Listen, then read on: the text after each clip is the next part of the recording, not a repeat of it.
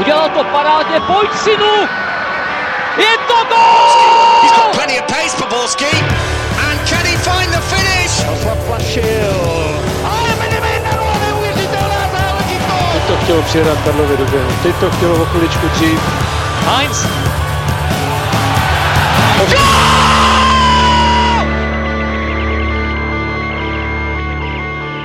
Dobrý den, Rýma a kašel, tedy nejvážnější mužské nemoci, nám v posledních dnech dali zabrat, my ale podepsali v nemocnici Reverse, jelikož přece nemůžeme chybět u toho, až opět řekneme, vítejte u dalšího dílu Fotbal Focus podcastu.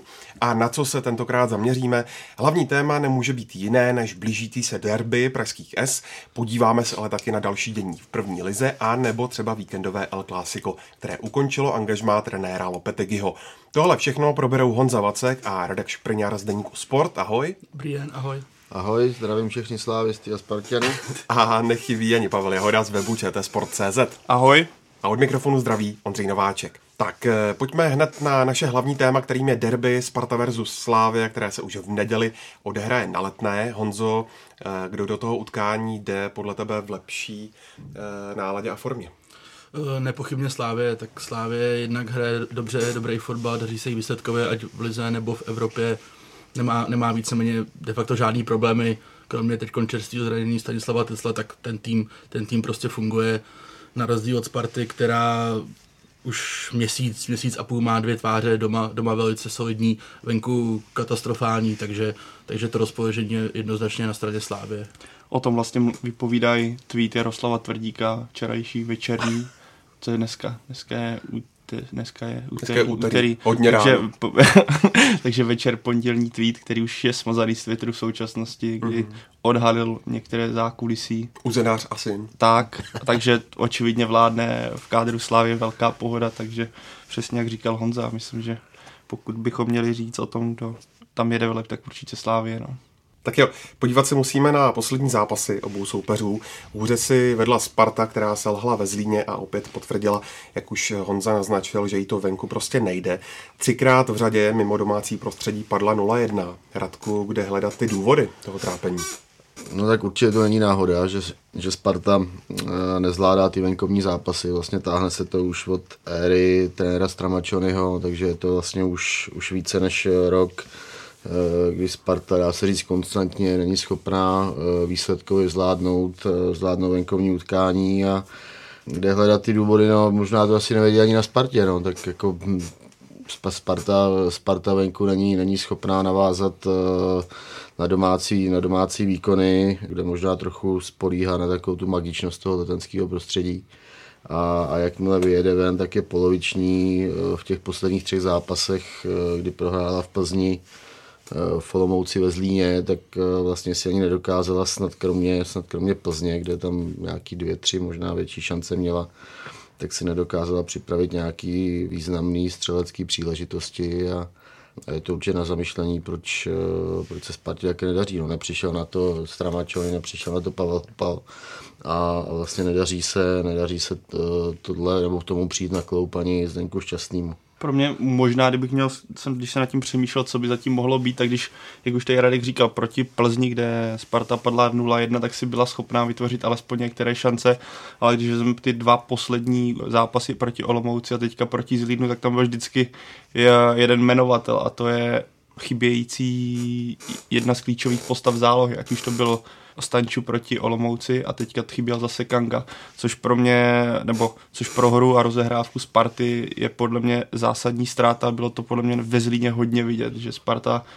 nebyla tak dobře schopná rozehrávat a v druhé půlce se v podstatě dostal do nějakého pasivního bloku v závěru, kdy Zlín dobrým napadáním přehrával a ono se to ukázalo už v předchozích zápasech, že Sparta má s vysokým napadáním problémy i proti Olomouci, kdy právě chyběl eh, jeden z tohohle dua, které je klíčové podle mě pro rozehrávku. A ať teď se na to dívám jakkoliv, Martin Friedek třeba co se týče hry dozadu ve Zlíně podal výborný zápa, výkon, odebíral míče, ale co se týče hry dopředu, tak ta rozehrávka, on není úplně hráč, přes kterého by měla chodit rozehrávka, bylo to vidět, že pak ztrácel často balony a celkově ta rozehrávka Sparty, ta přechodová fáze nebyla dobrá bez toho, bez té hvězdy, která tam tentokrát chyběla. Takže to je pro mě jeden z bodů, protože když se podíváme na start sezóny, tak Sparta měla do toho, do téhle černé série tři výhry, jednu remízu venku, takže ono to zase nebylo tak špatné, ale při téhle absenci to je možná jeden z důvodů, proč to vlastně teďka tak nešlape.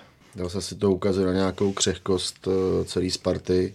Když jí vypadne buď Stanču nebo, nebo Kanga, tak, tak si s tím Sparta není schopná poradit a, a tým s takovýmhle vyhlasem eh, by to rozhodně měl umět. No, Slávy taky vypadne spousta hráčů ze sestavy a, jsou schopni nahradit a výsledkové ty utkání zvládnout. A, a Sparta to neumí, když vypadne jeden nebo třeba dva hráči, tak typu Stanča nebo Kangy, tak jsou těžko po konkurenceschopní. No. A když si právě vzpomenu na ten zápas teďka z Boleslaví, kde Sparta vyhrála 4-1, tak právě tady ta linie Kanga Stanču hrála naprosto skvěle. A když si vzpomenu na jeden moment, kdy Stančo byl u rohu, obklopen čtyřmi hráči z Boleslavy, stejně dokázala rozhrát na Kangu, který byl ve stejné situaci a stejně on to byl schopný posunout dál a Sparta se dostala do výborného breaku, dobré akce, která nevím, jestli skončila teďka gólem a každopádně byla velkou příležitostí, tak teďka tohle mi ve Zlíně naprosto chybělo. Tady tahle schopnost řešit některé situace konstruktivně, nemlátit balony jenom dopředu na útočníky, kteří často potom ztráceli míče, protože neměla Sparta odražené míče.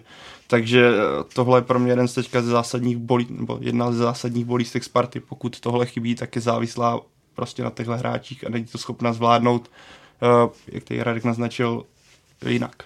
Ona Sparta obecně hraje venku hrozně, hrozně nízko, zatímco doma v těch zápasech je schopná na toho soupeře nalézt, vytáhnout tu obranu a tím pádem trošku eliminovat tu křehkost při té rozehrávce tím, že toho soupeře nenechá pořádně nadechnout, což platilo minimálně s Libercem a s Mladou Boleslaví, tak, tak venku soupeře ten prostor dá, ať už nějakým špatným psychickým nastavením, nebo obecně ten tým prostě není psychicky tak silný, jak by, jak by měl být a to jde pak ruku v ruce. O to, ty fotbalisty jsou furt stejný, jestli, jestli mají hrát ve Zlíně nebo na letní, tak by jim zásadně mělo být jedno, ale prostě v těch hlavách některých hráčů, neříkám, že všech, ale velké části těch hráčů to jako je znát a zrovna v tom Zlíně Sparta v prvním poločase si myslím, že hrála relativně, relativně solidní venkovní zápas na její poměry, byla, byla lepší, ale samozřejmě, když ve třech zápasech venku nedá, nedáš prostě gol, tak tak jako nemůžeš, nemůžeš chtít, chtít jako nějaký, kdo ví, jaký výsledky. No.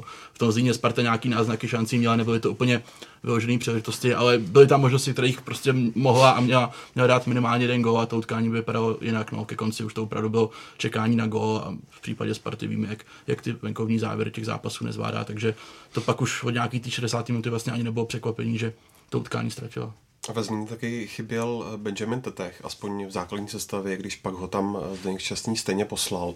Nebyla to chyba, že nehrál od první minuty? Teď to je strašně těžký říct samozřejmě. Kdyby Sparta ve Zlíně vyhrála bez TTH, tak všichni budou říkat, jak, jak je to super, že Sparta vyhrála, ještě, ještě si pošetřila hráče a neriskovala to, že by mohl dostat čtvrtou žlutou kartu a nebejt, nebejt na derby. Teď se asi může říkat, že to, že to chyba byla, že, že Tetech měl hrát já si myslím, že tady to se ta strašně těžko se klíčuje, co, co jako je správně. Já si třeba myslím, že Tetech, Tetech nastoupit v tom utkání mohl, že u něj možná byla menší riziko té žluté karty než u Kangy, u kterého si myslím, že by tu kartu mohl na 95% dostat, protože to je naprosto nekontrolovatelný hráč, který mu to můžete říkat celý týden, prostě si na to dá pozor a on stejně, stejně jako se tím vůbec nebude zabývat, co mu někdo jako říká.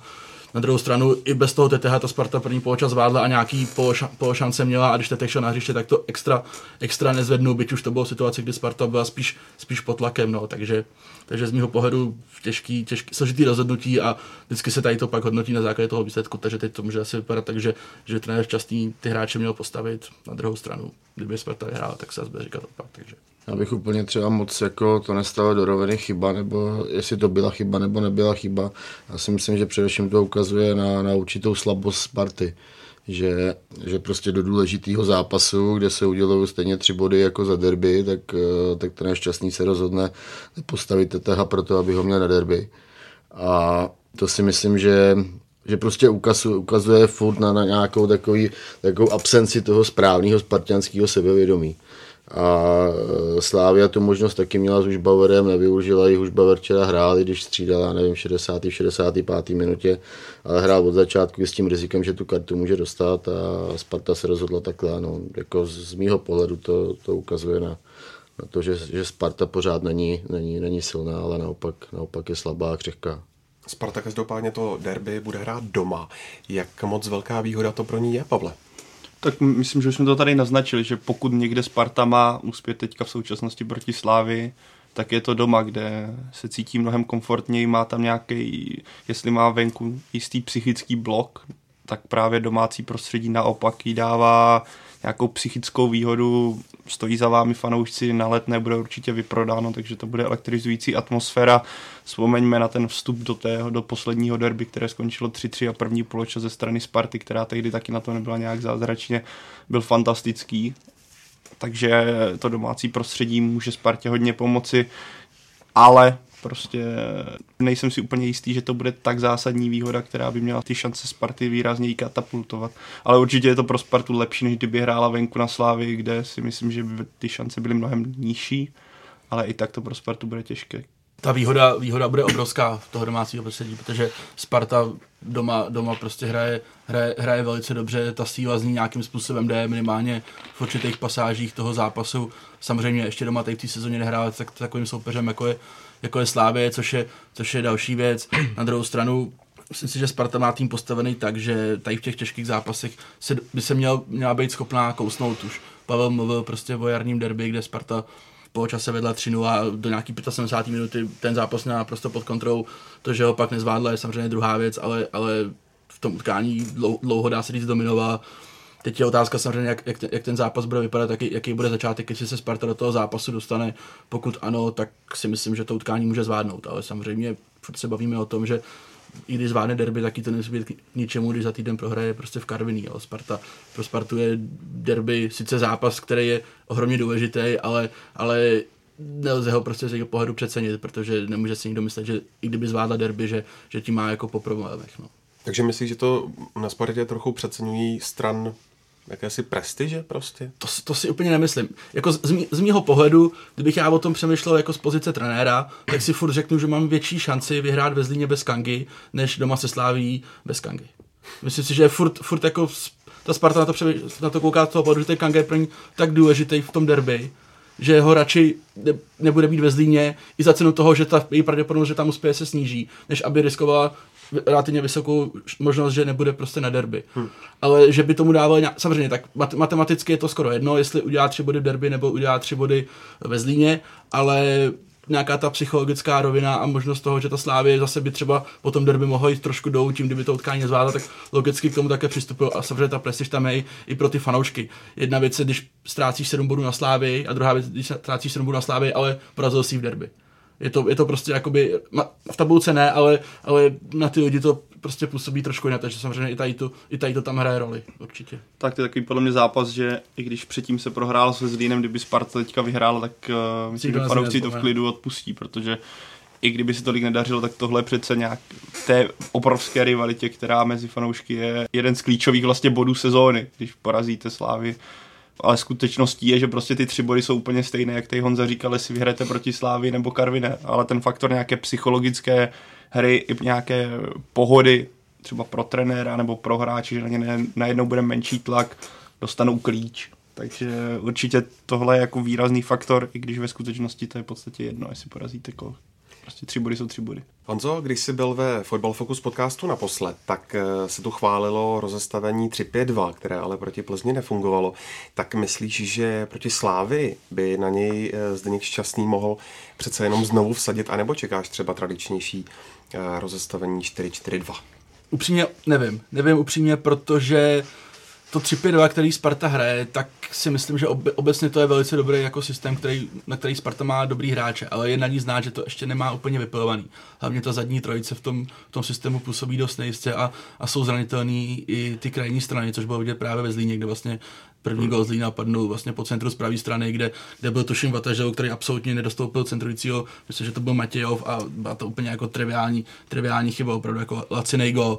Na druhou stranu, když se na to zase podíváme pohledem trenéra šťastného, tak pokud on bude hrát 3-5-2, tak mu to pomůže k tomu, že si udrží Stanča ve středu, což je určitě věc, kterou Sparta chce. Která chce mít ve středu prostě Stanča s Kangou, nějak zkoušet pohled na tu jejich spolupráci, která už Boleslav vypadala velice dobře, Pavel o tom mluvil. Takže to by byla jedna z protože právě jeho backup by mohl hrát Kipču a tím by to bylo vyřešené. V situaci, že by Sparta hrála 4-4-2, což má asi zažité ještě furt víc, tak je v situaci, že pokud bude chtít udržet Stanča ve středu pole, tak to vlastně de facto nejde, protože tam máš Frýdka, máš tam Kangu a co se Stančem. A dá se dát ho jako napravo, byť z pravé strany v derby na jaře odehrál fantastický zápas. Nejsem si úplně jistý, že by Sparta tady to chtěla postoupit. Já se spíš myslím, že, že půjde do, i do trošku většího rizika s tím, že začne 3-5-2 a, a případně to, to změní, ale, ale je to spíš takový můj odhad, než co, co si myslím, že by taky mělo být. No. Ono proto, pokud nastaví 3-5-2, tak ono by to možná dávalo smysl z nějakého i pohledu boje o střed hřiště. Já si myslím, že to bude jeden z klíčových vlastně faktorů, když to, když to porovnáme, protože ať se podíváme na ty zápasy, kdy Spartě se nedařilo, tak pokud se soupeři podařilo vynulovat střed hřiště a respektive dobře obsadit Kangu a se Stančem, tak většinou potom uspěl, protože ta hra Sparty se v ten moment, řekněme, rozpadla nebo nefungovala.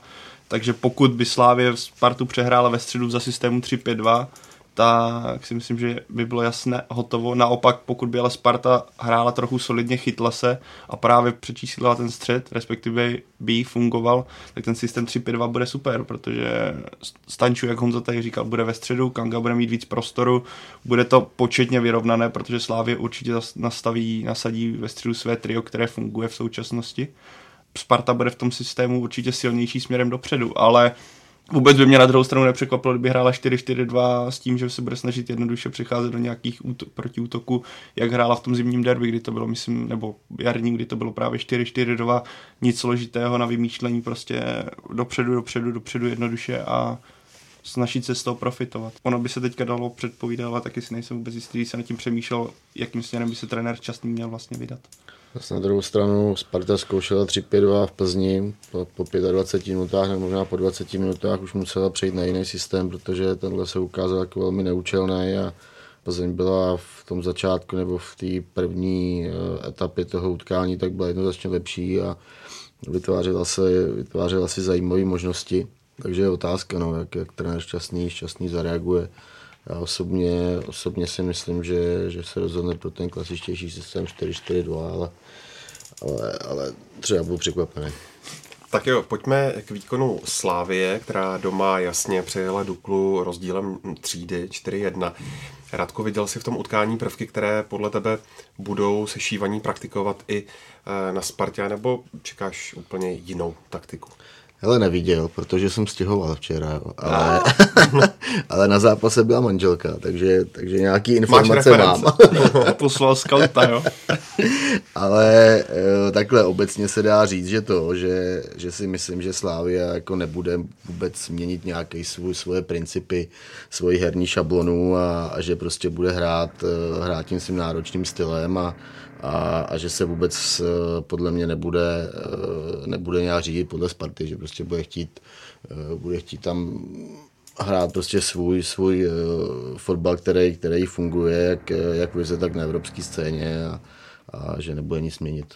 Tak já se, když vezmeme ty zase předchozí zápasy, co na proti Spartě fungovalo, tak to byl vysoký pressing, nějaké agresivní napadání, rozehrávky, s kterou Sparta prostě má problémy přijde mi, že občas v těch zápasech ta útočná řada s tou obranou je strašně daleko a ta přechodová nefunguje tak dobře, takže jestli by něco mělo fungovat a vlastně Slávě tak hraje vysoký pressing, agresivní napadání, eh, funkční střed, kde si myslím, že proti třeba zápasu, který byl teďka, tak bude hrát Traore, který bude pomáhat právě eliminovat ten Stanča s Kangou, takže z tohle Slávě může vycházet plus hra do křídel, která funguje skvěle v současnosti. Když se podívám na ten včerejší zápas, jak hrál Coufal, nehrál třeba Bořil, tak tohle prostě Sláví teďka jde. I díky té pohodě, i díky formě ukázalo to i v těch předchozích zápasech, takže na tomhle ona určitě může stavit do toho zápasu. Myslím, že nebude trenér Trpišovský vymýšlet nějaký obrovský experiment, vlastně proč, když to Slávy funguje proti silným soupeřům, vys Kodaň, vys Petrohrad, myslím, že na Spartu právě se bude, bude se snažit vtisknout Spartě svůj styl, která bude Sparta muset reagovat byste něco slyšeli nad námi, tak eh, se tady rube všude okolo. Eh, Pavle, proti Dukle se ukázalo několik hráčů, kteří eh, zase tolik nehrají a odehráli velmi solidní utkání, hlavně Olejanka, ale hrál třeba i Delí. Myslíš, že by mohli Trpišovského třeba přesvědčit, aby je nasedl právě proti Spartě? Já mám obecně slabost pro Simona Delího, podle mě je to pořád možná nejlepší stoper ligy ale když se podívám na to funkční duo Kudelan Gade, které prostě hraje skvěle, sedli si a doplňují se, tak uh, si nemyslím, že k tomu tam dojde ke změně. Tam právě třeba, když si vzpomenu na Michela Gadeho, jak hrál teďka na Kodani, kolik vyhrál on obraných soubojů, vzdušných soubojů a jak eliminoval vlastně vytáhlého útočníky a Kodaně do jeho, tak tuším, že tohle bude jeho stejný úkol proti Spartě a kdy bude bránit TTH, takže nečekám, že trenér by do toho stoperského duha sahal, i když myslím, že i kdyby do toho sahal, tak tam nějakému výraznějšímu propadu nedojde. A to stejné si myslím, že bude v případě Olajanky, on podal nějaký výkon, ale spíš čekám, že trenér nechá takovou tu tradiční sestavu, tedy že na křídle bude zmrhal a že se do středu vrátí zmíněný Traore. A takže v podstatě pak je otázka, kdo bude teda na hrotu pro mě, protože Honza už tady o tom mluvil, že si Stanislav Tecel v Kodaní zase nějak pohl s tím kolenem, mluví se o vazech, asi, což je pro Slávy nepříjemné. Takže tady je taková otázka, kdo na hrot, jestli tam půjde opět Matoušek, který nastoupil v posledních dvou zápasech. Třeba by tam šel posunout i Olajanka, může tam hrát i Škoda, ale spíš čekám, že tam bude někdo rychlejší, eh, nějaký rychlostní typ, s kterým teďka Slávě hraje. Takže to je pro mě spíš jediná otázka, která ani není tak vázaná právě na ty nové tváře. Každopádně jisté je, že Tecel proti Spartě určitě nebude. Nebude, já bych jenom úplně v jedné věci Pavlovi. Myslím si, že Gade nebude bránit toho, protože Tetek si určitě stoupne ke Kudelovi na 99,9% a Gade nebude hrát osobku, nebude s Tetem chodit po celý se toho hřiště, takže v nějakých standardkách samozřejmě, ale při klasických hře určitě bude Sparta se snažit Teteha posílat ke Kudelovi právě z toho pohledu, že tam bude větší šance, aby on podržel balon nebo se prosadil. Pavle, když bychom měli trochu odhadovat, jak to nedělní utkání bude vypadat, tak eh, co bys k tomu řekl? Já už jsem myslel, že jsem to tady tak nějak jako průběžně svou mluvou odhadl, co od toho čeká. Tak s obou strana ještě jednou. To jsi hodnej, takhle mě trápit po ránu. Ne, faktem je, že si skutečně myslím, že Sparta spíš bude spolehat na nějakou jednoduchou hru, podobně jako v tom jarně zimním derby, kdy jsem zmrzl jako asi nikdy v životě na fotbale. No to bylo asi, v životě jsem tohle nezažil a myslím, že Sibirská, Sibir je proti tomu jako slabý kafe na lávce na letné novinářské, to bylo brutální, ale byl to zase na druhou stranu, jak to bylo strašné počasím, tak to byl skvělý zápas, na který asi jako už dlouho vzpomínám, protože z 3 na 3-3 x zásahu rozhodčí. Takže čekám podobný průběh, kdy Sparta bude se snažit hrát jednoduše, Slávia oproti tomu bude asi víc na míči, bude se snažit hrát agresivně, vysoko presovat, bude se snažit těžit z toho, že teďka ve velké pohodě formě, jak se rozehrál Miroslav Stoch a co dokáže proměnit v gól, dva góly levačkou. Já když si vzpomenu, když já jsem střílel levačkou, tak když jsem dal gól, to bylo tak na roční slavení.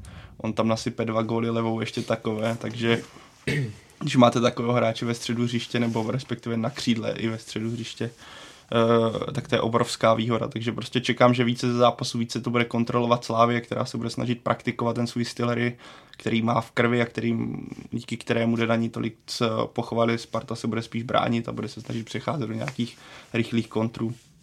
To čekám já, třeba to bude jinak pokud by to bylo, jak říká Pavel, tak, tak je to pro Spartu de facto smrt, protože situace, kdy nechá, kdy ne, protože Sparta nemá stavený, mít, stavený tým na to, aby hrála na rychlý protiútoky. To, že, to, že tak hrála pod Trénem Hapalem a snažila se o to hrát pod Trénem Stramačonem je sice jako jedna věc a že jí to v derby nějakým způsobem vycházelo, ale Sparta stavila prostě tým z toho, z toho hlediska, aby měla dominantní mužstvo, co se týče držení míče a schopnosti hrát nátlakovou hru, což třeba nějakým způsobem ukázala, ať už proti Liberci první poločas nebo proti Mladý Boleslavi. Takže já si myslím, že prostě to bude souboj toho, jestli Sparta dokáže zatlačit Slávy k 16 a trochu tím otupit ten její pressing a tvořit hru. Do situace, kdy Sparta nechá, a určitě to neudělá automaticky, že by Sparta slezla a spolehla na breaky, to určitě Sparta neudělá, protože to ví, že to je pro ně prostě sebevražda. Jednak nemají, nemyslím si, že mají úplně breakový, breakový hráče a Sparta je opravdu stavená na to, prostě Kanga, Stanču, to jsou hráči, kteří potřebují na míči, takže si myslím, že Sparta se bude snažit nalézt na Slávy a, a udělat ze Slávy ten tým, který bude se bránit a čekat na nějakou, na nějakou přežitost. Otázka je samozřejmě, jestli se jí to povede, ale myslím si, že tady to bude naprosto rozhodující, jestli, jestli Sparta bude schopná zatlačit Slávy do takové míry, aby otupila ten její pressing a vyhnula se potom těm potenciálním chybám v té rozehrávce, která opravdu není, není úplně ideální. Pokud se jí to nepovede a Slávě tam bude nahánět jako, jako naháněla Plzeň v Edenu, tak, tak pro Spartu to bude strašně, strašně složitý. No, tak. já si dovolím souhlasit s kolegou z Deníku Sport. Podpořte se, no. protože si myslím, že že pokud chce Sparta vyhrát, tak, eh, tak musí být silná ve, ve středu pole a, a silná v kombinaci, pokud nebude a, a Slávě zatlačí, tak, eh, tak taky si myslím, že, že pro Spartu to je smrt a že to prostě není, není schopná v tom případě to derby zvládnout. A na tohle já budu reagovat jenom na kluky. Já jsem nechtěl říct, že by Sparta šla do toho s tím, že bude hrát na rychlé breaky, ale já si myslím právě, jak to říkal Honza, že jí to Slávě neumožní tu dominanci na tom míči, kterou by ona měla mít. Já už jsem o tom mluvil předtím, že rozhodne ten střed hřiště. Já si osobně myslím, to vlastně skáču trochu k tomu, jak očekávám, že ten zápas vlastně skončí, tak já si myslím, že Sparta ano, bude se snažit, ale já myslím, že jí to Slávě nedo, nedovolí a že právě ten střed hřiště ovládne a Sparta se bude muset dostat k tomu, že bude hrát na ty rychlé breaky, protože ta síla Slávy v současnosti v tom středu hřiště, jak to funguje a jak hráči tam jsou, tak podle mě to zvládne a uhrát to klíčové pole, které rozhodne o tom, jak ten zápas bude vlastně vypadat a jak eh, se ta hra bude vypadat. No. Já jsem docela jako zvědavý, jak to, jak, jak eh, v tomhle kontextu nebo v tomhle souboji těch, eh, těch středových hráčů prostě vyzní, vyzní výkony Kangy a, a Stanča, protože Sparta kupovala především, aby v těch zápasech se ukázali. Jo, a, a když si vemu tu letošní sezonu, tak, tak v Plzni byli oba, oba poloviční oproti nějakému svýmu maximu, který, který jsou schopní zahrát. A, takže já jsem strašně zvědavý, jak, jak tyhle dva hráči se budou prezentovat na děry. A když si totiž vezmu, jak se dokáže trenér Trpišovský nebo respektive celý tým připravit na, na týmy a Spartu myslím, že mají velice dobře zmáknutou a ví, že prostě klíčem k tomu úspěchu je eliminovat Stanča a Kangu, tak uh, s těmi možnostmi, nebo s těmi možnostmi, které Slávě v současnosti má, tak je to podle mě v jejich silách. Takže to je pro mě ten důvod, proč já vlastně očekávám, jakže to bude vypadat tak, jak jsem říkal. No, když si ten jarní zápas, tak tam Stančo s Kangou to udělali, to 3 ten náskok. To, to o tom žádná. Slávě nebyla, nebyla, nebyla ně, ne, ne, že by na ně nebyla připravená a ne, nebyla schopná je zastavit.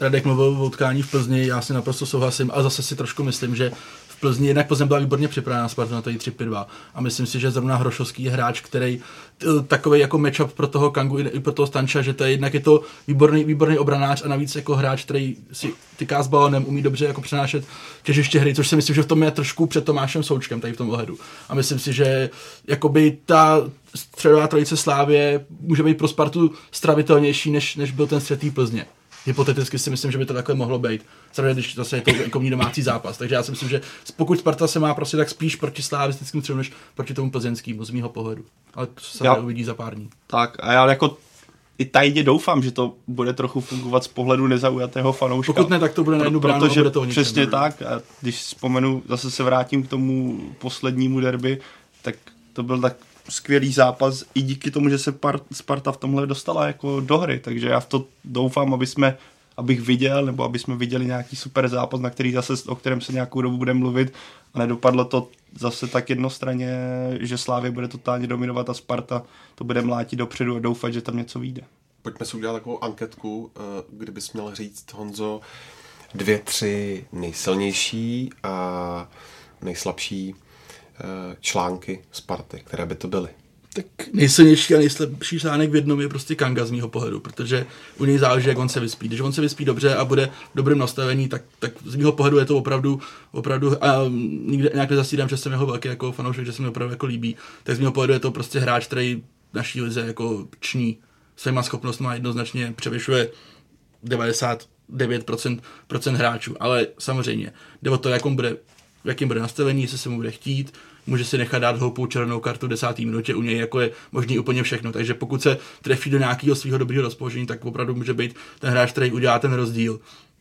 Další, další silná stránka Sparty z mýho pohledu je Tetech, který nějakým způsobem dává góly samozřejmě otázka, jak on zvládne derby, protože takhle těžký zápas on ještě, on ještě nehrál, takže je otázka, ale zase se o něm říká, že si jako nepřipouští nějaký extra tlak a že se mu jako nerozklepou kolena, že je to takový jako trochu salámista, takže na baníku třeba, což byl vlastně jeho první těžký zápas ve Spartě, to zvládnul fantasticky, dal gol a hrál velice dobře, takže věřím, že Sparta se o něj bude chtít opřít i teď, no a pokud, pokud jde o slabinu, tak když, když pominu Stanče, tak je to de facto skoro všechno ostatní, protože Sparta v obraně, obraně prostě nepůsobí, nepůsobí jistě, byť těch gólů nedostala tolik, součtu myslím, že 9, což, což za nějakých, já nevím, kolik máme hráno, okolo 13, mm-hmm. což jako není extra číslo, to si pojďme jako říct, Slávě dostal myslím 8, takže, takže on to není jako takový rozdíl, ale, ale ta obrana prostě nepůsobí jako, jak to říká Rady, ta obrana nepůsobí jako na pohled prostě jako pevně, jo. Člověk to, jako mě, při každém centru, já se trenéra bych při každém centru 16 jako trnul, že to bude gol což u spousty jiných týmů jako není. Takže, takže určitě ta obrana a samozřejmě obrovský problém jsou kraje, kraje které nejsou, nejsou produktivní a vlastně pravou stranu Sparta de facto nemá, protože když bychom pominuli Stanča, tak napravo může hrát Vukadinovič, jako pravý křídlo a teoreticky sáček, což zase není jeho posa, tím to jako končí, takže samozřejmě ty křídelní prostory prostě Sparta nemá a o to víc musí spolehat na to, že to, že to urve prostě tím středem. No. To není příliš mnoho tedy. Není to mnoho, bohužel. No. Tak sedm bodů nebo kolik je ztráta, prostě musí být něčím zdůvodněná a tady to, to jsou ty příčiny. No a to též Radku se tě zeptám u Slávie. U Slávie, tak eh, když bych měl říct její plusy, tak takhle. Slávie je v současnosti nastavená, že bych tady třeba o tom mohl mluvit 20 minut a to se mi nechce úplně, tak, eh, tak to zkrátím. Eh, fantastickou formu má Coufal. To si myslím, že pokud ten, ten bude mít den, jako, což si myslím, že proč by ho neměl mít v neděli, tak, tak to pro Spartu bude velký problém, protože on je schopný si tu lineu úplně vzít pro sebe a je schopný být, eh, být strašně nebezpečný směrem dopředu. Eh, určitě eh, síla, síla Slávě, už jsme se tady bavili o nějaký agresivitě napadání, o nějaký účelnosti jejich vysokého pressingu.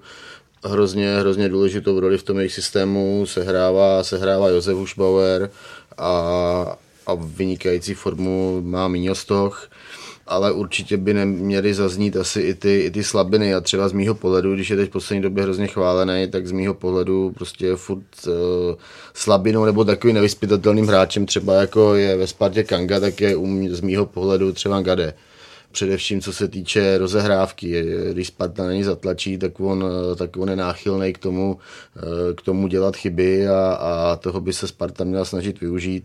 A dalším takovým hráčem eh, u kterého si úplně nejsem jistý, tak je, tak je Jan Bořil, který si myslím taky, že prostě úplně nedosahuje z mýho pohledu takový ty top úrovně nebo požadavků, který, který by, eh, nebo který chce Slávě po svých hráčích. Takže to si myslím, že je další hráč, na který by Sparta měla vytvářet tlak a snažit se prostě donutit k nějakým, k nějakým chybám. No. Takže Gade a Bořil. Jak se vlastně ty oba celky od toho posledního střetnutí změnily, Honzo? Eh, Slávě zesílila a Sparta je na téže úrovni? Řekl bych to tak, že Slávě ušla další cestu.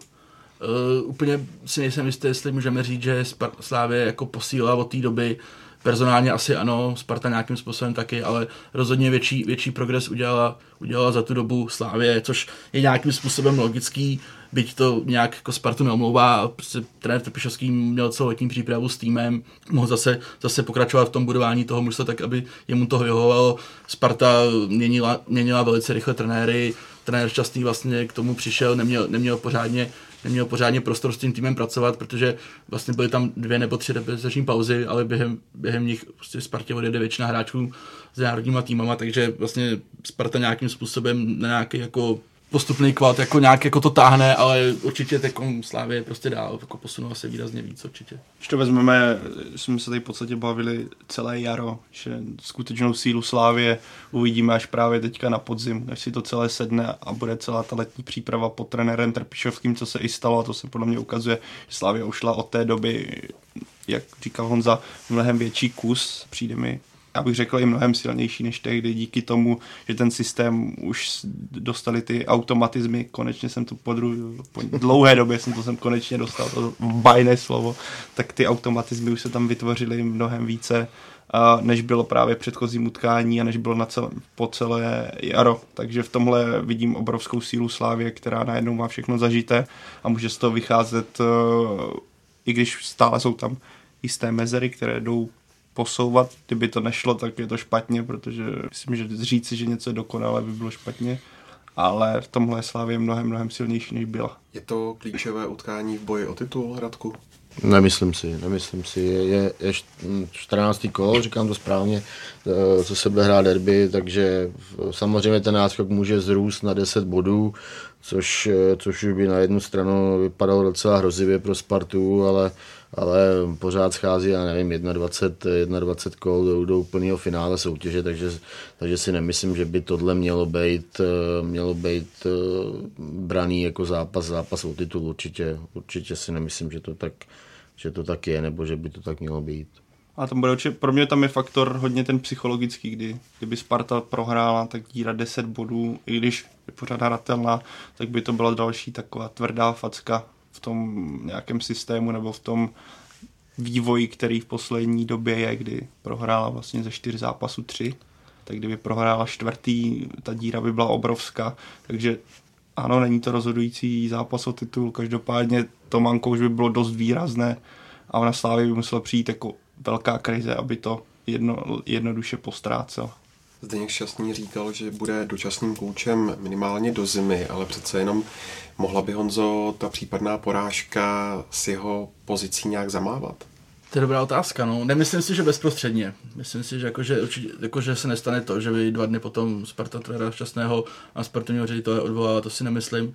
Ale ty telefony, které jsou teď v letenských kancelářích potichu a nevyužitý, tak by se mohly začít používat, no, že by Sparta mohla začít, mohla začít prostě minimálně o tom přemýšlet, že, že to, ta, ten záměr, který teď je, který nebyl sice klubem prezentován, ale mělo by to být tak, že ten šťastný měl dokončit sezonu a pak by se vidělo na základě výsledků, na základě toho, co bude s Tomášem Rosickým, jak by se to poskládalo dál, jestli by se vrátil do, do, zase do kanceláře v pozici sportovního ředitele nebo v pozici nějaký jako konzultanta Tomáše Rosického, nebo je varianta samozřejmě, že by zůstal jako trenér, pokud by Sparta opravdu ten závěr nebo tu druhou polovinu sezóny zvládla, tak to, co chtěli, jako, nebo co si myslím, že chtějí nechat na léto, tak by se samozřejmě mohlo uspíšit tím a, a řešit to v zimě na druhou stranu. Prostě není to, jako, není to jednoduchý, protože zase jako nový trenér, mužstvo bude si ho chtít postavit podle sebe, nebude na to, nebude na to čas. Jo, a další věc je, že toho trenéra tak musíte jako sehnat a, a to není úplně jednoduchý, takže, takže myslím si, že by to nějakým způsobem asi vedení Sparty začalo trošku jako vrtat hlavou, ale, ale nemyslím si, jako, že by přišlo nějaký harakiri typu, že, že by se začalo jako odvolávat bezprostředně po tom, po tom zápase, to si, to si nedovedu moc představit, nevím, kdo by to tam trénoval v tu chvíli. To si taky nemyslím, že by k tomuhle mělo dojít. to by musel nastat asi velký nějaký malér a možná ani, ani, ani tak by k tomu nedošlo.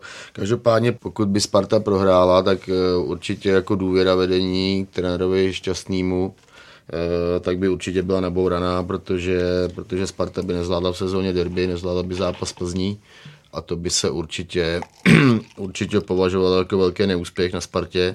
A na druhou stranu pokud by si to tak vyhodnotili, že, že ta éra trenéra šťastného má skončit na podzim, tak mají uh, tak mají furt hodně času mít připravenou uh, správnou variantu a, a s trenérem šťastným to prostě po sezóně ukončit a představit okamžitě nového trenéra. No. Takže jako času by měli na to dost.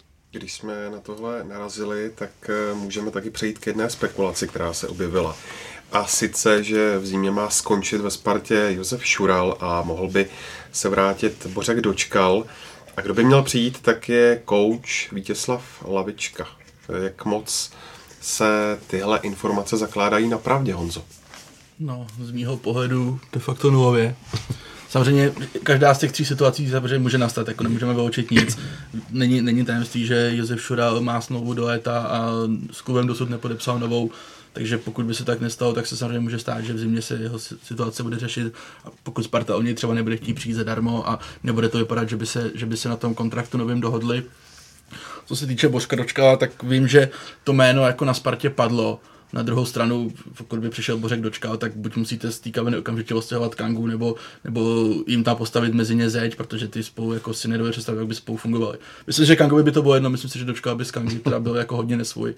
A nedovedu si to moc představit tady to fungování a myslím si, že jak, jak, jak dočkal, tak i jako jeho agentura Sport Invest jako míří úplně, úplně do jiných sfér, než je nára do Sparty.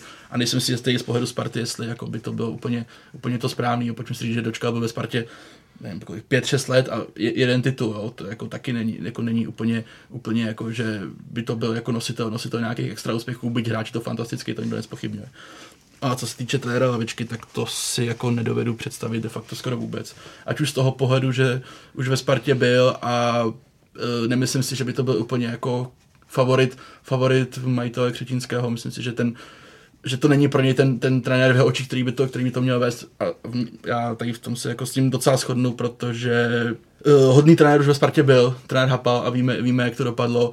Byť to navenek třeba úplně jako nevypadá na těch výsledcích, to není tolik zná, tak ten rozdíl jako v náladě v tom mužstvu a v nějakém tom fungování, co je teď potřebujeme šťastný, kde ho ty hráči opravdu berou, to vidíme jak na Kangovi, tak i na dalších, že opravdu tu autoritu on u nich má, tak to trenér Hapal absolutně neměl a, a nemyslím si, že trenér Lavička by tady k tomu týmu, týmu, týmu cizinců a takových jako své rázů byl, byl prostě vhodná osoba, to si, to si, to si moc jako nemyslím. No. Možná, kdyby Sparta se rozhodla jít zase úplně jinou cestou, omladit kádr, hrát to s českými hráči, a to pak dejme tomu, ale ta cesta, jak je tam teď nastavená a ze který si myslím, že Sparta 100% prostě jako ne, nesleví, tak mi tam trenér Lavička jako typologicky vůbec, vůbec nesedí, byť si myslím, že to je dobrý trenér, ale, ale myslím, že, tak, že to prostě by nefungovalo. Takže kdyby se měl predikovat nějaké preference Daniela Křetínského, tak by si spíš řekl, že se bude dívat budoucnu... do zahraničí. Tak.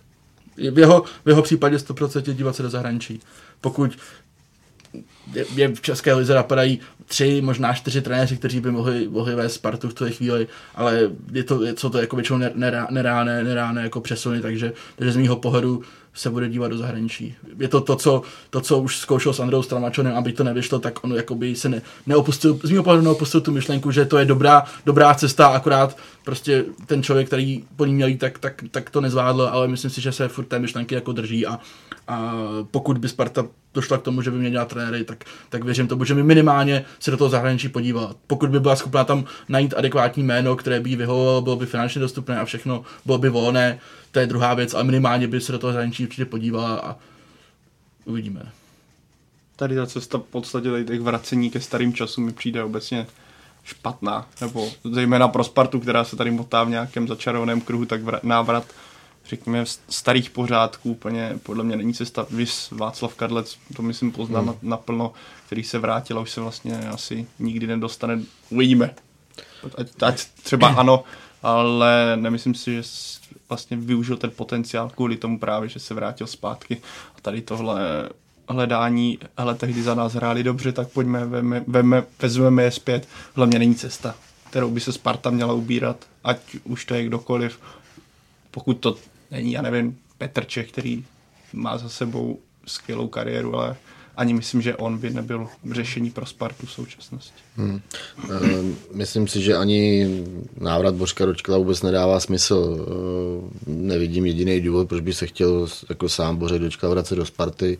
Ehm, ve Filadelfii hraje skvělou sezónu, je tam ceněný a, a pokud bude mít nějaké nabídky po sezóně, tak je určitě bude mít z, z, lepších, z lepších týmů a z lepších soutěží, než je Česká liga a Sparta.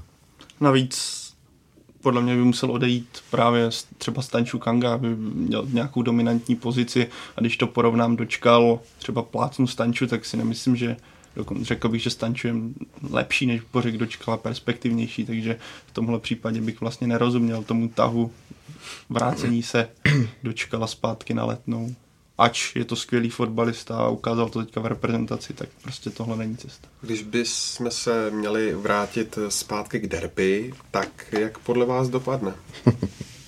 tak já už jsem to naznačil. Maroko. Ma- ma- marocká cesta. Ne, já doufám, že to bude zase velice atraktivní zápas, že většinou takovéhle zápasy, které jsou očekáv- velmi očekávané, buď skončí těžkou bramboračkou, anebo jsou výborné.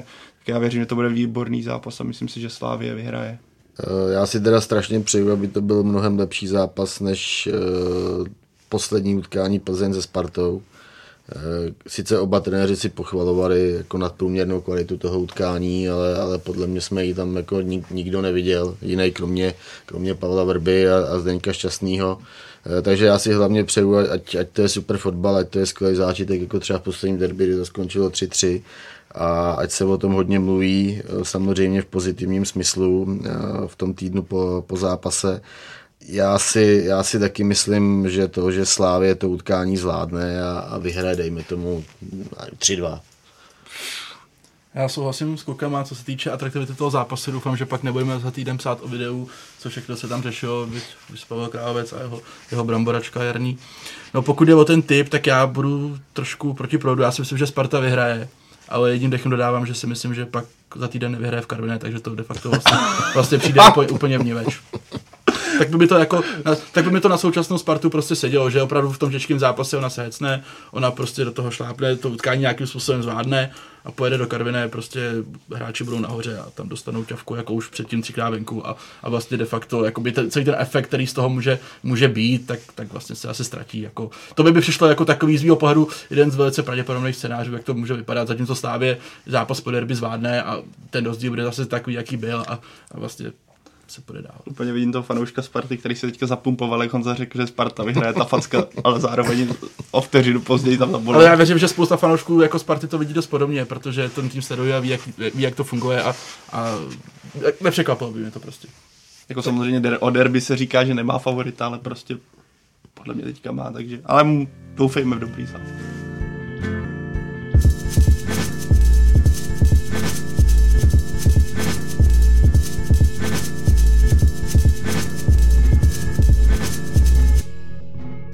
Jo, pojďme ještě k dalšímu dění v Lize. V boji o titul se dál drží Plzeň, která ale proti Slovácku nenavázala na výkon s Reálem a musela se bát o výhru eh, doslova do posledních vteřin. Radku, ten zápas po první půli vypadal jednoznačně. Tak co se to s Viktorkou stalo, že místo jasné jízdy se bálo o výhru? No je fakt, že ten kontrast mezi těma oběma poločasema nemohl být, nemohl být větší. To, to bylo až neuvěřitelný, jaká proměna nastala, nastala na začátku druhého poločasu. E, Plzeň do toho utkání stoupila, stoupila skvěle, měla hromadu rohů, tuším snad 12 rohů za, za jeden poločas, střely, šance, Slovácko vlastně nebylo schopný ani, ani přejít, přejít půlku a, a pak se to všechno změnilo si myslím, že Plzeň prostě zase najel do takového toho svého klasického ligového módu, že už se jako nemůže nic stát a, a je fakt teda, že Slovácko změnilo hru, postavili na hrot, na hrot Tomáše Zajíce, který, který té hře Slovácka hodně pomohl a začali být aktivnější, eh, víc napadat a, a, a vejš. Plzeň s tímž, s tímž má eh, Viktorka eh, dlouhodobě velký problémy, pokud někdo vyrukuje s takovým stylem hry na ní. A takže to, takže tam hrálo roli víc, víc faktorů a pak to prostě vyústilo v to, že Slovácko, eh, Slovácko bylo jednoznačně lepší a zasloužilo si to dorovnat, dorovnat ten náskok 2-0 a Plzeň, Plzeň opravdu s velkou klikou eh, to do, dovedlo, dovedlo ten zápas k vítězství. No. Čemu to přičítáte? E, únavě nebo tím, že Vrba tu sestavu nezměnil? Já si myslím, že to, že, že ani bych neřekl jako nějakou fyzickou únavu, ale spíš takovou mentální, no, že, že prostě Plzeň fakt už si myslela, že když jako relativně zvládla zápas na Realu a teď takhle dominovala proti Slovácku, takže jako se nemůže nic, nic velkého stát, došlo asi k podcení některých herních situací a, a z toho pak vyplynuly, vyplynuly šance Slovácka, ale mě prostě Plzeň je taková, že už se pak do toho, do toho správného nastavení nedokáže vrátit během toho utkání. No. A, a to ji provází během, vlastně během celého roku 2018. No. Přišlo mi, že Plzeň v ten druhém poločasu byla tak trochu zaskočená s tím, že Slovácko to najednou začalo hrát, že pochopilo, že není se zase tolik čeho bát. Protože i poločase Milan Petržela mluvil o tom, hele, my musíme dát hlavně víc branek hmm. což hmm. i první ta půlka nabízela, to, to bylo v podstatě vraždění nevíjátek a vůbec se nepochopil, s čím Slovácko do Plzně přijelo, protože to bylo tak pasivní a v podstatě jenom čekání na to, kolik gólů přijde, až v poločase do, došlo k nějaké změně a asi ten řekl, hele, pojďme to zkusit i s tím příchodem zajíce se to změnilo a bylo vidět, že jak už tady Radek naznačil, že to bylo hratelné, ale, ale téma únava, když to vezmeme, kdy hrála Plzeň v úterý, Mm-hmm. Máte to skoro v podstatě celý týden tady o nějaké fyzické únavě nemůže být asi vůbec uh, řeč. Maximum, jako je určitě rozdíl, když hrajete na Reálu, pak přijedete domů a přijede Slovácko, tak tenhle kontrast prostě asi zavává s každým. A spíš si myslím, že Plzeň prostě už čekala, že to půjde samo, že to nějakou setrvačností dojede. A najednou tam bylo jakýsi zádrhel a už to bylo. Ale zase se ukazuje jakási síla Plzdě v tomhle, že i takovéhle zápasy, kdy se jí přestane naprosto dařit, tak dokáže nějakým způsobem umlátit, i když velice těsně a i když můžeme k tomu přičíst nějaké štěstí. Ale stejně takhle velké týmy vyhrávají tituly a vyhrávají zápasy. Slovácko nedávno vyhodilo kouče levého a Kordulu. Teď tam je trenér Petr Vlachovský. Viděl si za tu krátkou chvíli, Honzo, nějaký progres ve hře Slovácka? Ani, ne, ani neviděl, samozřejmě to je to jeden zápas, ten, ten vzorek je naprosto minimální, jako co už teď o tom mluvil, že trenér ukázal minimálně asi nějaký cit pro to, jak do toho utkání vstoupit, co, co případně změnit, ať už personálně, nebo třeba i způsob, způsob hry na druhou stranu.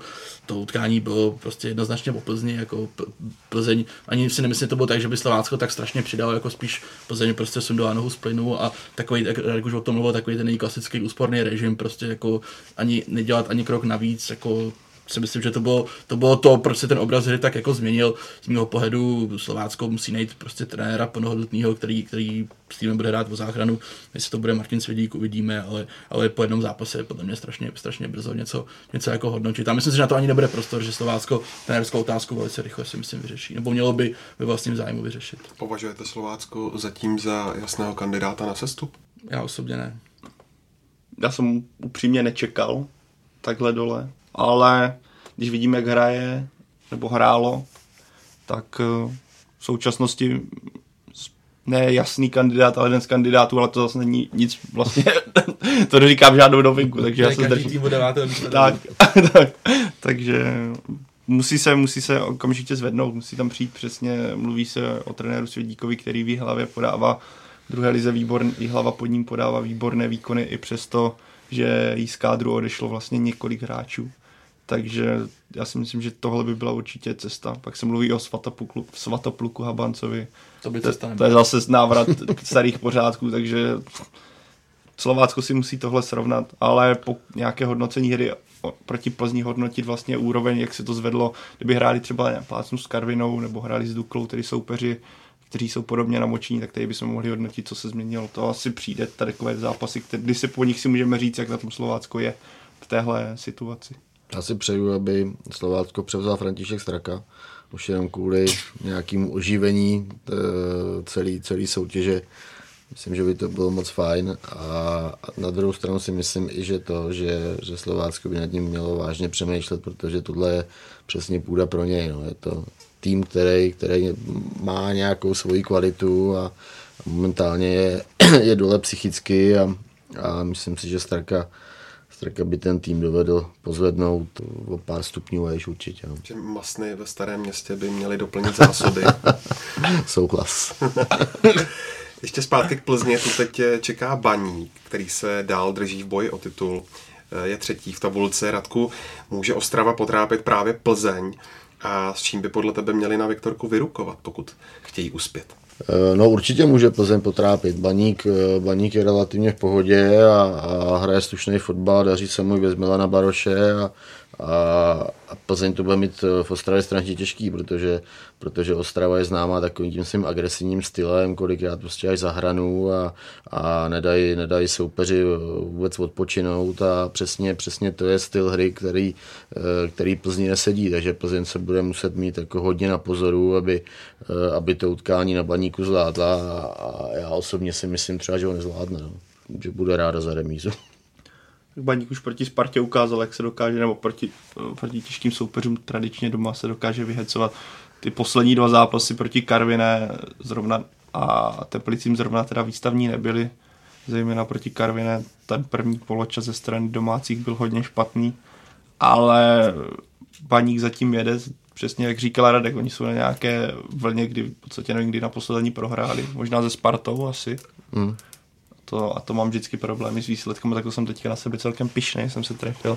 Takže pro mě tam trochu faktor Milana Baroše pořád chybí, protože uh, ta, takový lídr a řekněme i útočná kvalita, myslím, že v případě Ondřeje Šašinky, který ho na jeho pozici alternuje, uh, není tak vysoká, takže pořád si myslím, že pro baník je to velká ztráta. Na druhou stranu souhlasím s Radkem, že Plzeň to bude mít extrémně těžké na baníku, protože jestli přijde plný dům, což čekám, že ano, tak eh, domácí poženou a bude zase, když navíc vezmeme, já nevím, kolik je ztráta Plzně, nebo baníku na Plzeň dva body, tři, Čtyři?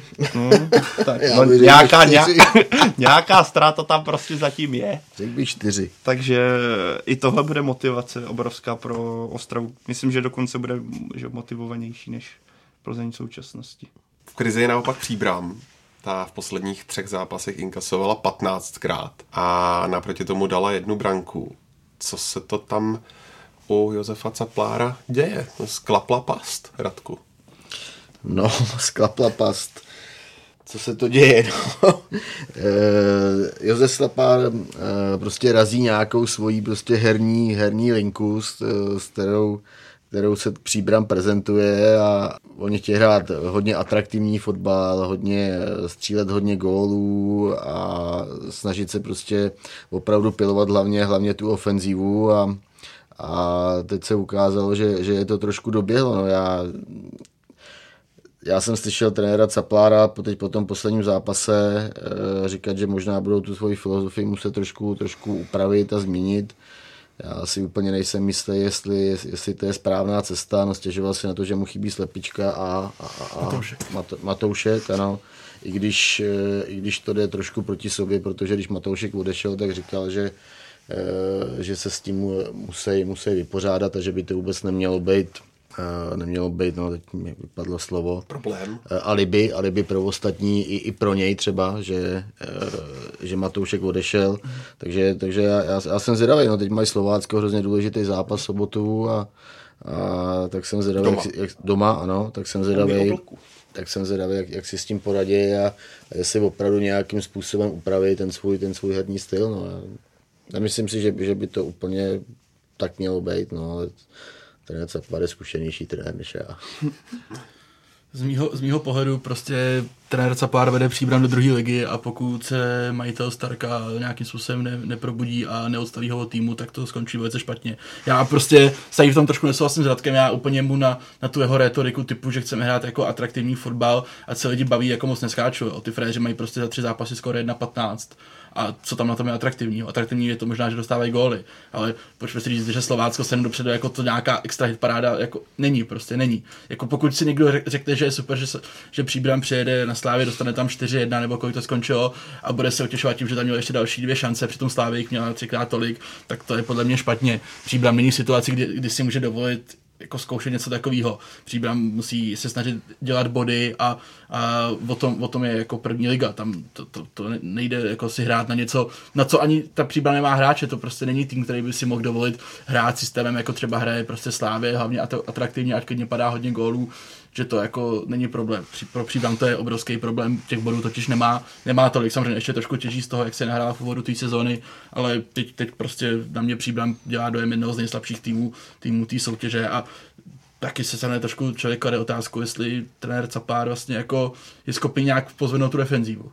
Jestli to jako je vůbec v jeho silách, anebo naopak je pro ně jednodušší ta retorika, ta retorika typu, že hlavně chceme jako bavit lidi. Já se teda přiznám, že jsem nikdy nebyl nějaký extra jeho fanoušek, takže možná z ním trošku zaujatí, což, by, což samozřejmě jako nejsem nebo nerad bych byl, ale já teda z toho nemám vůbec, vůbec dobrý pocit a jako, že bych se každý pátek už klepal, kdy bude hrát příbram, že se podívám na ten ofenzivní festival, to takové teda jako opravdu, opravdu nemám jako tak vůbec. Jako je to ofenzivní festival, ale na ale stranu. Na, no. ale na stranu týbu, který, který no, no. deklaruje, že ho bude hrát, ale pouze inkasuje. Myslíte, že ty Ceplárovy ambice se zkrátka mm, nepotkávají s realitou? podle mě on prostě jako uh, může mít hezký vize, může o nich hezky mluvit, ale, ale myslím si, že minimálně v klubu typu Příbram jsou jsou nerealizovatelný v nějakém dlouhodobém měřítku. Samozřejmě může se povést utkání, jako se povedlo příbramy utkání, tuším, tuším s Mladou Boleslaví nebo s kým, která taky nějak nastřílela čtyři góly a zvítězila. Hmm. Na Spartě se jí to taky relativně povedlo, byť Sparta ten zápas, když to má čisté šance, měla vyhrát 17-2, ale to je, to je druhá věc. Jo, ale v dlouhodobém měřítku to prostě nejde, aby, aby příbram dokázala takové utkání bude hrát aspoň v nějakých 60% případů, což by jí pak bodově možná na nějaký jako klidný střed stačil, tak to prostě v intencích toho klubu samozřejmě, který nemá peníze na rozhazování, lepí to hráčema, hráčema z, z druhé ligy a mladými hráči z dorostu, z juniorek, tak to prostě jako si myslím, že je naprosto, naprosto nereálný. Jako to Pojďme si ale říct, že to, že trenér Caplár přišel do příbramy, vlastně kdy ten tým byl úplně zdevastovaný, eh, vůbec dokonce se přemýšlelo, že by třeba tu druhou ligu ani nepřihlásili a, a dokázal vlastně s, s týmem, z kterého odešlo spoustu hráčů a spoustu hráčů přišlo, nebo který si Caplár sám přivede, dokázal i přes takový vlčáky v té v druhé lize, který, který chtěli postoupit, tak, tak je dovedl do první ligy a, a teď, má, teď má 14 bodů, tak eh, kdyby, kdyby těch 14 bodů udělal k, to je 13 kol, to znamená 13, 26, no, tak, eh, tak kdyby v, v každých, já nevím, 12 kolech těch 14 bodů udělal, nebo 13 bodů, tak se případ zachrání. Souhlasím, na druhou stranu si říct, že druhá liga není prostě takticky, tam ty kobiny jsou takticky tak připravený jako v první lize, samozřejmě příbram logicky v úvodu těžila z nějaké takové té nováčkovské euforie, myslím, že už tady o tom v minulých podcastech Pavel, Pavel mluvil, což a spousta týmů jí mohlo ne podcenit, ale třeba neměli tak naštvanou, já si myslím, že prostě v situaci, kdy, kdy mám po třech zápasech 0 bodu a skoro 1-15, tak teda jako jsem hodně na špičkách, ale hlavně řeším jako to, jak nedostávat góly než abych po každém zápase prohrál pět jedna přišel na tiskovku a začal mi o tom, jak jako chci hrát ofenzivně, to si myslím, že prostě není, na to není prostor a těch 14 bodů je sice hezkých, ale to se může strašně rychle rozpět ten náskok. Příbram na mě opravdu, teda teď plný důležitý zápas se Slováckem, pokud by ho zvládla, tak, tak je to zase úplně jiný příběh, ale, hmm. ale pokud ne, tak opravdu z mého pohledu to prostě může zpět k nějakým velkým problému a potřeba to podchytit včas. Ta, taky mě překvapuje, že trenér Caplár na to není schopný nějakým způsobem aspoň trochu zareagovat já jsem tak něco mezi. Mně se strašně líbí vlastně, že dostávají, jaký hráči dostávají prostor, že hrají mladí kluci, co vyšli z té akademie, která v Příbrami bývá tradičně úspěšná, co se týče produkce nějakých talentů. E, pak si myslím, že faktor možná od, odchod Matouška není ani tak problematický, jakožto e, zranění slepičky, o kterého se v podstatě Příbram mohla opřít nějaké řeky při tom při, přechodu do útoku, kdy teďka tam není nikdo úplně takový to typu bojovníka slepičky, je tam Fantiš, který je hmm. v podstatě nějaký, řekněme, zapomenutý nebo promrhaný talent, nebo talent, o kterém se mluvilo, ale nikdy ten potenciál vlastně nevyužil. A když se vám rozpadne funkční útok pro tak malý klub, jako je Příbram s tak malými uh, prostředky a řekněme ne tak kvalitním kádrem, co se týče šíře, tak je to dost zásadní problém. Pak je tady ale druhá strana, že trenér Caplar není žádným způsobem schopný zareagovat na to, když dostáváte bůra od každého soupeře a to, že se budete ošívat tím, že se snažíte hrát atraktivně. Ano, ono je to super, mně se to líbí samozřejmě, hra, i tým, co je slabší, se snaží hrát atraktivně, to ale, ale zase nalíme si čistého vína, nehraje se na to, jak hrajete, ale spíš na to, jak na konci skončíte v sezóně. A pokud by mělo tenhle systém nadále fungovat nebo tady ta filozofie, tak to je cesta do pekel, protože příbram, tam není žádný progres těch posledních třech zápasech, o kterých teď mluvil Honza, to je podstatě jenom o tom čekání, kolik a za jak, jak rychle ten tým vlastně se jak odpadne. Takže ten zápas se Slováckem bude dost klíčový, pokud by s příbram třeba rupla 3-0 opět, tak si myslím, že i to místo Josefa Caplára, který byl na začátku sezóny hodně opěvovaný ze všech stran, najednou se hodně rozklepe, protože to skóre je dost děsivé za tři zápasy mít 1-15 a mohlo to být podle mě i horší. To, to je velice špatně. Úplně poslední věc, kdybyste měli mm, vypíchnout z posledních dní a týdnů nějakou jednu věc, která vás eh, v České lize zaujala. Eh, mám na mysli, já nevím, například formu Komličenka nebo cokoliv jiného, tak co by to bylo? Já bych, mě zaujalo to, že na utkání Plzeň Slovácko opět nebylo k dispozici videorozeč. Po několikáté tady v té sezóně. Proč tomu tak bylo podle tebe? Co, co jsem, jestli jsem to dobře pochopil, tak vysvětlení bylo, že se upřednostnilo utkání v české televizi, kde, která v pátek dávala tuším zápas Teplice, Teplice Baník.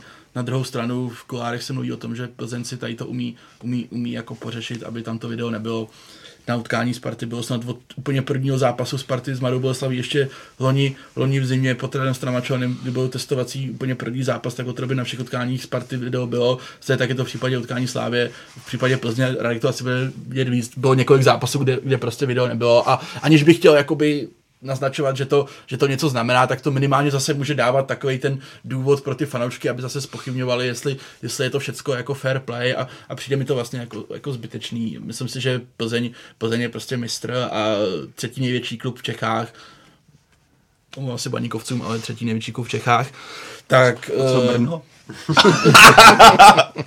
tak tam to bych vůbec netahal. tak si myslím, že by se to i nějak jako slušelo, aby prostě ten, to video tam bylo stejně jako v případě těch pražských klubů.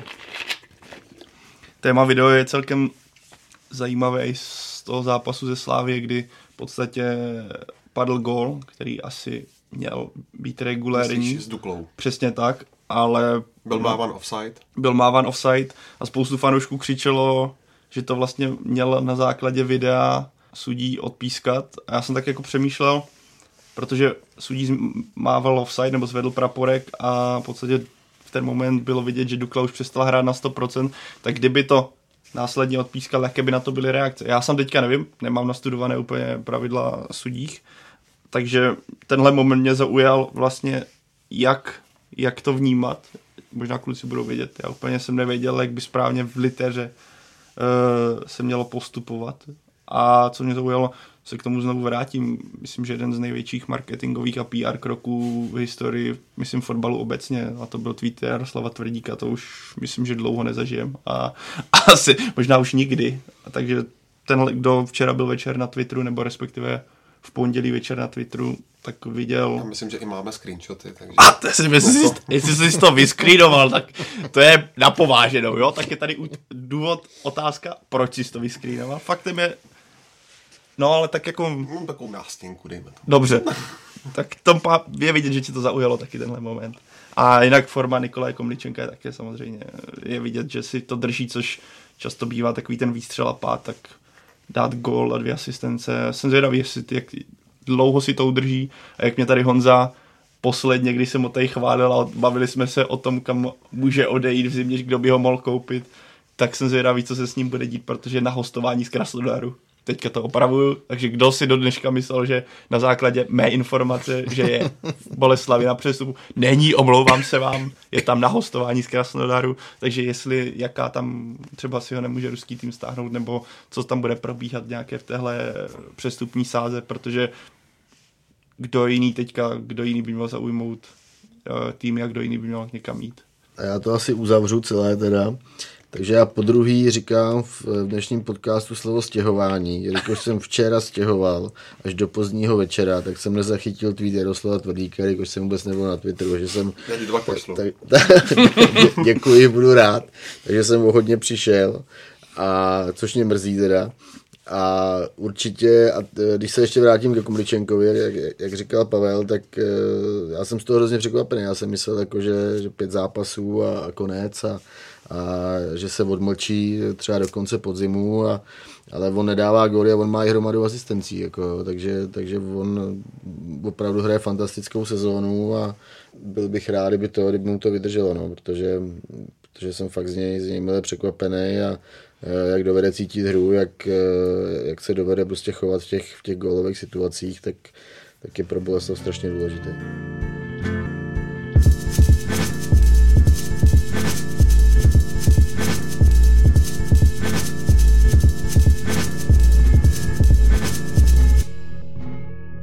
Závěr se podívejme ještě do Španělska, kde se odehrál fotbalový svátek, tedy El Clásico, kterému tentokrát jasně dominovala Barcelona, která porazila Real Madrid 5-1. O utkání a změně na pozici kouče Realu jsme mluvili s Tomášem Podvínem. Tak Tome, eh, El Clásico skončilo drtivou výhrou Barcelony. Odpovídá výsledek tomu dění na hřišti, podle tebe?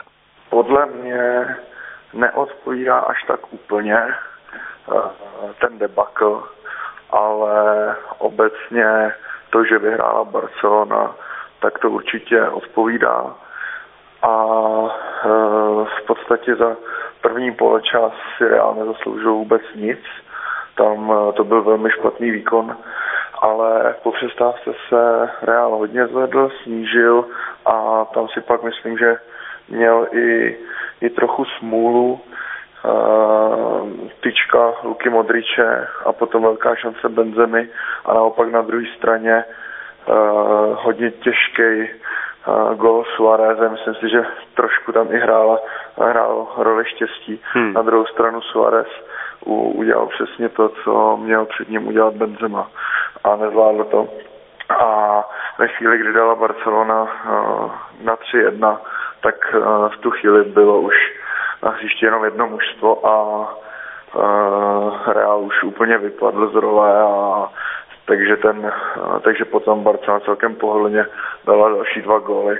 Kdybych to měl shrnout, tak Real si prohrát zasloužil hmm. za celkově ten zápas. Bylo na tom utkání podle tebe znát, že na jedné straně chybí Lionel Messi, na té druhé zase Cristiano Ronaldo a pokud ano, tak v čem?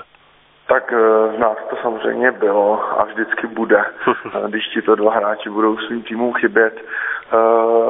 U Realu bych právě řekl, že se to možná projevilo přesně v tu chvíli, eh, jak jsem o tom mluvil, že Benzema a vlastně Luka Modrič neproměnili ty velké šance, mm-hmm. kdy mohl Real vyrovnat a mohlo to třeba vypadat i úplně jinak. Tak eh, kdyby byl v tu chvíli na hřišti Cristiano Ronaldo, tak je samozřejmě mnohem vyšší pravděpodobnost, že by ten gol dal, protože já si myslím, že eh, obrana Barcelony obecně v této sezóně nehraje moc dobře a to se mi v El Clasiku potvrdilo. Takže si myslím, že pro Ronalda by tam ten prostor byl a asi by dal Real víc než jeden gol. Na druhou stranu, pokud e, říkám, že obrana Barcelony nehraje příliš dobře, tak obrana Realu hraje přímo otřesně. A takže tam, tam si opravdu myslím, že zatímco u Ronalda je to vlastně jenom kdyby, protože už v Realu není, tak e, Messi, kdyby se nezranil, tak, tak by to vítězství asi mohlo být e, klidně ještě suverénnější nebo ještě jasnější, protože uh, obrana Real je teď opravdu hodně prostupná a myslím, že Messi by tam měl spoustu a spoustu prostoru vyniknout. Pojďme se zaměřit teďka na Real. Ten jsme v podcastu v poslední době řešili několikrát. Situace se po tomhle výprasku zase změnila, protože skončil hmm. coach Madridu Julen Lopetegui. Eh, je to správné řešení krize? Asi už to bylo opravdu nutné řešení. Já obecně nejsem vůbec zastáncem nějakých rychlých změn trenéra a objektivně je potřeba říct, že Lopetegui to měl opravdu velmi těžké, hlavně v tom, že mu odešel Cristiano Ronaldo a vlastně nepřišla žádná ani zdaleka plnohodnotná náhrada. Na druhou stranu to ten styl, který on, s kterým vlastně přišel a snažil se ho tomu týmu jako, nebo ho na něj navlít, tak uh, se ukazovalo, že to prostě fungovat nebude a tím, že on uh, už to prostě nedokázal nějak změnit, nedokázal to nějak zvrátit, uh, tak to asi bylo ten, v tuto chvíli už fakt jako nutný řešení. Uh, a myslím si, že ten nový trenér může, může přece jenom uh, tam určitý impuls přinést kvalitě těch hráčů asi nikdo nepochybuje, ale nějaký zásah tam teď prostě byl nutný. Když se podíváš na tu Lopetegiho e, dráhu v posledních měsících, když hmm. si vezmeme, že e, skončil a za jakých okolností skončil u španělského nároďáku těsně před e, světovým šampionátem a teď končí v Reálu Madrid. Co k tomu říct? Je to, je to jakýsi trenérský sešup, nebo co se teďka vlastně s ním bude dít? On eh, dostal, tuším, hodně, nebo dostane hmm. hodně vysoké odstupné, snad 18 milionů eur. Hmm. Eh, jak, jak na to nazírají třeba španělská média? Hmm. No, jako trenérský sešup to není vůbec špatný, uh, špatný označení. Uh, obecně bych řekl, že se ukázalo, jak může být fotbalový život velmi krutý hmm. a jak se můžou věci velmi rychle měnit, protože podstatě uh, Lopetegui si ten uh, trenérský kredit udělal poměrně významně u španělské reprezentace, protože předtím v Portu to bylo úplně úspěšné angažmá, byl, byl poté odvolán, uh, byl poměrně překvapivou volbou jako trenér Španělska, ale to angažmá mu vyloženě sedlo, hráči za ním šli, Španělé se zase vrátili na tu vítěznou vlnu, minimálně v kvalifikaci. No ale samozřejmě ten jeho následný konec u reprezentace, tak uh, mu určitě pověst uh, dost pošramotil.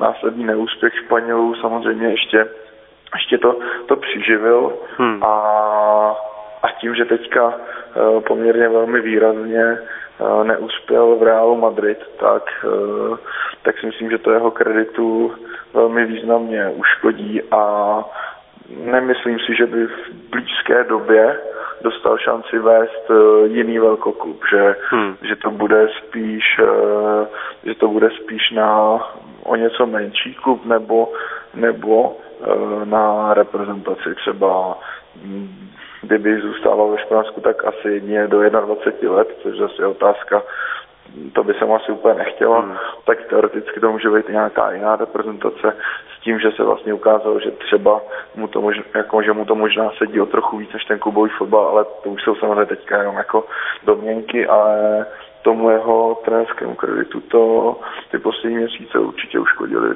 velmi výrazně. No. Ty už to trošku naznačil, ale Jaký byl podle tebe ten hlavní problém? Proč, proč mu to v reálu prostě nevyšlo?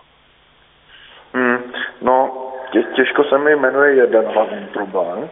Myslím, že se tam sešlo více faktorů. Hmm. Samozřejmě to, to, co je první na ráně a je na tom, uh, je, je to jednoznačná pravda, je to fakt, tak to je to, že Real prostě nezvládl přestupové letní období, kdy mu odešel uh, nejlepší střelec, na kterého bylo v těch klíčových momentech vždy spolehnutí a nevyšla mu žádná z těch uh, velkých náhrad typu Eden Hazard nebo uh, Mauro Icardi.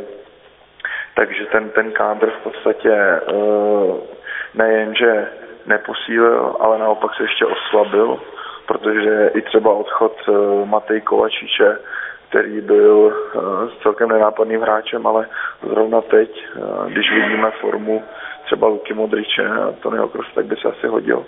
Tak, uh, tak to si myslím, že je první, první faktor. No a, a tím druhým uh, velmi zásadním faktorem je, že právě ti hráči, které jsem třeba teď jmenoval, to znamená Luka Modrič, Tony Kroos, Casemiro, uh, Sergio Ramos, hmm. tak uh, se prostě absolutně nepotkali s formou na začátku sezóny a ne, ne, nezaklaplo to do sebe ani s tím novým stylem. E, bylo třeba teď, když vemu to El Clásico, tak bylo poměrně diskutabilní, proč e, vlastně kupoval Real Alvara od Riozolu, když pak nedostane důvěru, přitom je to přirození krajní obránce, což třeba hmm. Nacho Eh, vždycky bude spíš eh, stoper, takže spíš defenzivní hráč a bylo vidět, že tam prostě nestíhal Jordyho Albu, jo. Eh, bylo mm, jako velký otazník, proč třeba nedostal šanci Dani Sebajos, který vypadal zatím v sezóně poměrně dobře na rozdíl od třeba Tonyho Krose, který prostě zatím evidentně není ve své kůži. Jo, takže, takže si myslím, že se tam sešlo opravdu víc těch faktorů. Za, za ty hlavní bych prostě jmenoval nezvládnutý letní přestupový období a špatná forma těch hráčů, na kterých to na kterých vlastně stály ty úspěchy posledních let. Každopádně tým teď dočasně převzal argentinský kouč třetiligové rezervy Santiago mm-hmm. Solari. Ten už by měl vést vlastně dnešní úterní trénink. Tak eh, co o něm víme? A s tím souvisí i moje druhá otázka. Eh, kdo by podle tebe měl Real v dohledné době převzít. Hovořilo se o Antonio Contem například, ale podle španělských eh, médií to asi zkrachovalo ta jednání. Co k tomu říct? No pokud jde o Solariho, tak já si myslím, nebo i trochu doufám, že to bude opravdu jen dočasná volba, mm-hmm. protože uh, zatím mě během angažma u třetí ligové rezervy nepřesvědčil a dokonce není to úplně tak dlouho, kdy byly hlasy, že by měl být uh, po sezóně, po té minulé naopak odvolán i, i od Bčka a měl by tam mít spíš buty. Tehdy úplně s ním nebyli spokojení s tím, jakým stylem pod ním tým hraje a teď najednou dostává takovou velkou šanci, tak sám jsem na to zvědavý. Samozřejmě zkušenosti má velké, on se i učil od velmi zajímavých trenérů, ať už jako hráč nebo poté jako trenér. Tak, takže uvidíme, jak mu to třeba sedne, nicméně počítám s tím, že on do toho půjde spíše, spíše stylem, že bude takový ten řeknu kamarádský trenér, že neočekávám od něj nějaké velké zásahy a spíše, spíše uh, se podle mě pokusí zlepšit nějakým způsobem atmosféru v kabině a dostat, dostat do těch hráčů zase sebevědomí. Jasně. Což je asi opak Antonia Conteho, který kdyby přišel, tak je známý tím, že on chce mít věci jednoznačně pod kontrolou. Někdy je označován za takového fotbalového generála. A asi i proto, asi i proto jeho angažmá, jeho angažmá nevíde, protože co jsem četl ve španělských médiích, tak uh, poměrně silná část kabiny vedená Sergiem Ramosem byla dost zásadně proti a v podstatě to, co Eh, říkal Sergio Ramos po zápase s Barcelonou, kde nenápadně naznačoval, nebo on to řekl poměrně na plnou hubu, že eh, respekt si nejde vydobít jen tak, ale má ho jenom ten, kdo vyhrává. Tak to možná i byla taková zpráva pro Conteho eh, že to nebude mít snadné. A, ale pokud jde, pokud jde o mě, tak eh, v tuhle chvíli já si umím uh, trenéra typu Antonia Conteho v reálu představit, protože pokud byl Lopetegui neúspěšný a byl odvolán, tak já si myslím, že v tuhle chvíli Reál potřebuje, Reál potřebuje změnu.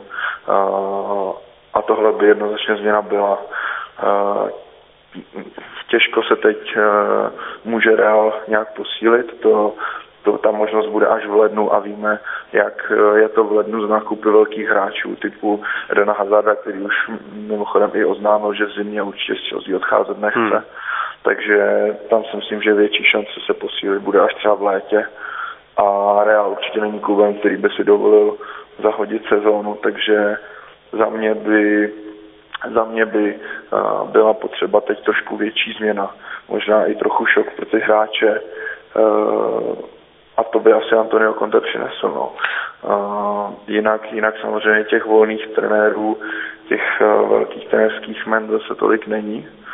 Od léta, kdy měl Real, dá se říct, problémy sehnat trenéra, se toho zase tolik nezměnilo, takže sám jsem na to zvědavý, na koho nakonec padne volba a upřímně bych se nedivil ani tomu, kdyby eh, se vlastně Solary stal eh, z provizorního kouče mm-hmm. plnohodnotným trenérem s tím, že by třeba Real čekal na Mauricia Početína do léta. To je tak, taky asi relativně reálná varianta. Tak jo, tak eh, to je z dnešního Football Focus podcastu všechno. Děkuji moc, pánové za váš čas a děkuji taky vám posluchačům za přízeň. A pokud máte chuť si pustit další díly, tak jděte na naše stránky čtsport.cz nebo na Spotify, anebo využijte podcastové aplikace na mobilech a jako obvykle nás najdete taky na Soundcloudu, v iTunes a YouTube. Mějte se hezky.